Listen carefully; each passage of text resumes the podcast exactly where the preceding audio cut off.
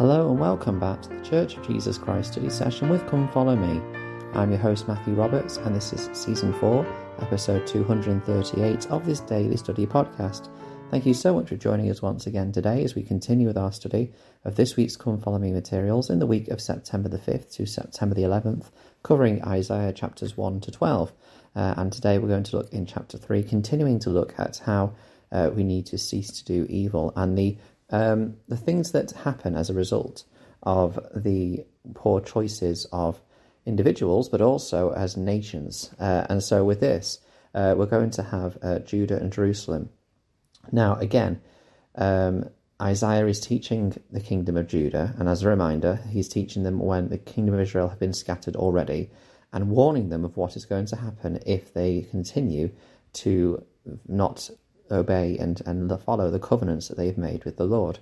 In chapter one, uh, chapter three of verse one, it says, "For behold, the Lord, the Lord of hosts, doth take away from Jerusalem and from Judah the stay and the staff, the stay of bread and the whole stay of water, the mighty man and the man of war, the judge and the prophet, and the prudent and the ancient." And it goes on and continues, and basically says about how the Lord will take away great and important people or support structures or facilities which will help them to be stronger, which basically means they're not going to receive the blessings that they would receive without following those covenants. And again, thinking about how we can see Isaiah through different lenses, we can see how that can apply to our our congregations, our wards in in the world today. If collectively we are living our covenants and striving, and by living our covenants, I don't just mean you know, not making wrong choices, but I also mean reaching out, comforting those that stand in need of comfort, serving others, then our wards will be stronger and more vibrant places to live in. Whereas if we don't do that together, we just kind of all all of us just go on this on the Sabbath, this isolated pocket of families, and then don't support each other, then we will not receive the great blessings we could. And again, of course, in on an individual level, this this idea works as well. That Yes, of course, there'll be difficulties if we, if we live our covenant still in our lives, but the support, the blessings, the comfort, the security that can come through the Spirit and through what, uh, the blessings that can come from heaven, the miracles we can see through our faithfulness, will not happen unless we're doing that. So, really important uh, aspect that Isaiah is teaching here. Uh, and then it says in verse 14, the Lord will enter into judgment with the ancients of his people and the princes thereof, for ye have eaten up the vineyard, the spoil of the poor is in your houses.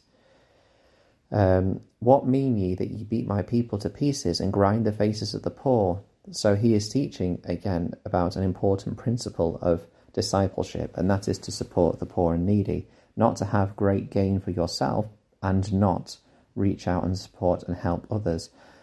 I think this is always a tricky thing to, to balance because, of course, gaining and receiving increase in your life is not a bad thing. But when you are not charitable, when you are not merciful, when you're not giving to others where you can, then that is where things start to get a bit trickier. Elder Jeffrey R. Holland said, quote, Down through history, poverty has been one of man- humankind's greatest and most widespread challenges. Its obvious toll is usually physical, but the spiritual and emotional damage it can bring may be even more debilitating. In any case, the great Redeemer has issued no more persistent call than for us to join him in lifting his bur- this burden from, his, from the people. Um, in our day, the restored gospel of Jesus Christ had not yet seen its first anniversary when the Lord commanded the members to look to the poor and needy and administer to their relief that they shall not suffer.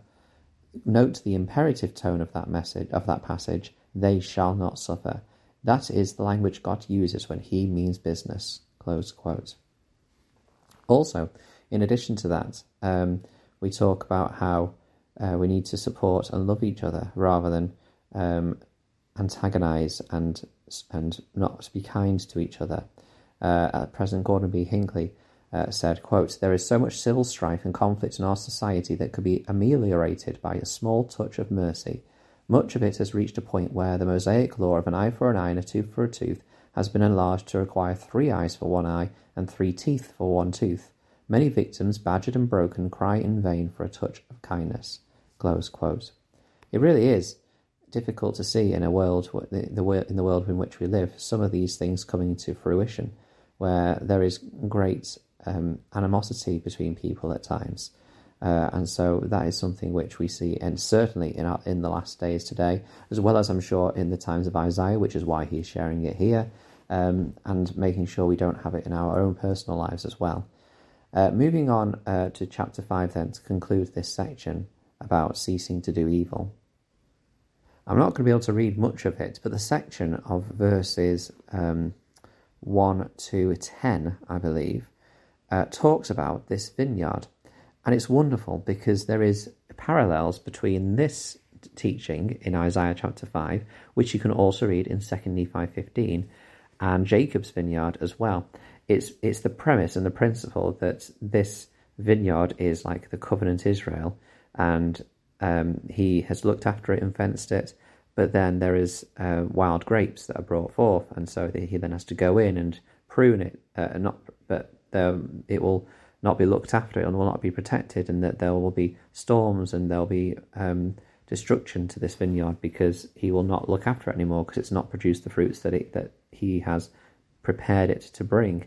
Um, and of course, you see a direct parallel there with what Jacob 5 teaches, except with Jacob 5, it adds to it, and Jacob has clearly learned from the words of Isaiah uh, in, in, the, in the Book of Mormon.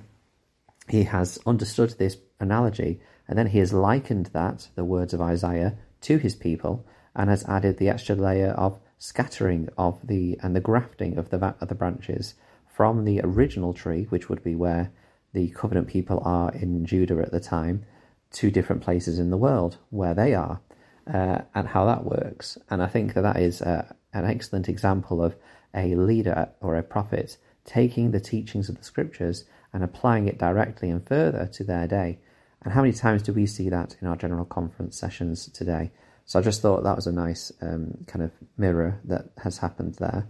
Um, we, of course, have the well known um, verse in 20, as uh, Isaiah 5, which says, Woe unto them that call evil good and good evil, that put darkness for light and light for darkness, and put bitter for sweet and sweet for bitter. Um, surely we see this today in many in many senses and in many cases um, and we need to, to strive to support to help others understand what is good. President Henry B. Eyring taught, quote, The more we have the doctrine of Christ in our lives and hearts, the more we feel greater love and sympathy.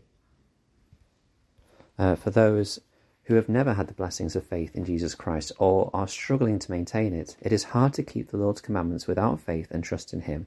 As some lose their faith in the Saviour, they may even attack His counsel, calling good evil and evil good. To avoid this tragic error, it is crucial that any personal revelation we receive be consonant with the teachings of the Lord and his prophets. Brothers and sisters, it takes faith to be obedient to be the Lord to be obedient to the Lord's commandments. Close quote. I love President Eyring because he's just so empathetic with everyone, every person, even those that may go against the church and, and be angry against it. He understands that those people are hurting, um, and I just love that. Um, so, yeah, and that is um, really what, what I wanted to bring to the end here of this uh, section. So Isaiah 1, 3 and 5, which we've just covered in very as much as detail as we can in a bite-sized episode uh, podcast, which will then also be covering the rest of the chapters uh, over the next uh, few days as well. So Thank you so much for sharing your time. Anything from those chapters that I've missed that you thought was in, impactful to you, then please share it on the Facebook group, Church of Jesus Christ Study Session with Come Follow Me. Uh, you can also email session at gmail.com. We'd love to hear your thoughts, your feedback on the, uh, the episodes as well. So thank you so much for joining us once again today, and until we meet again.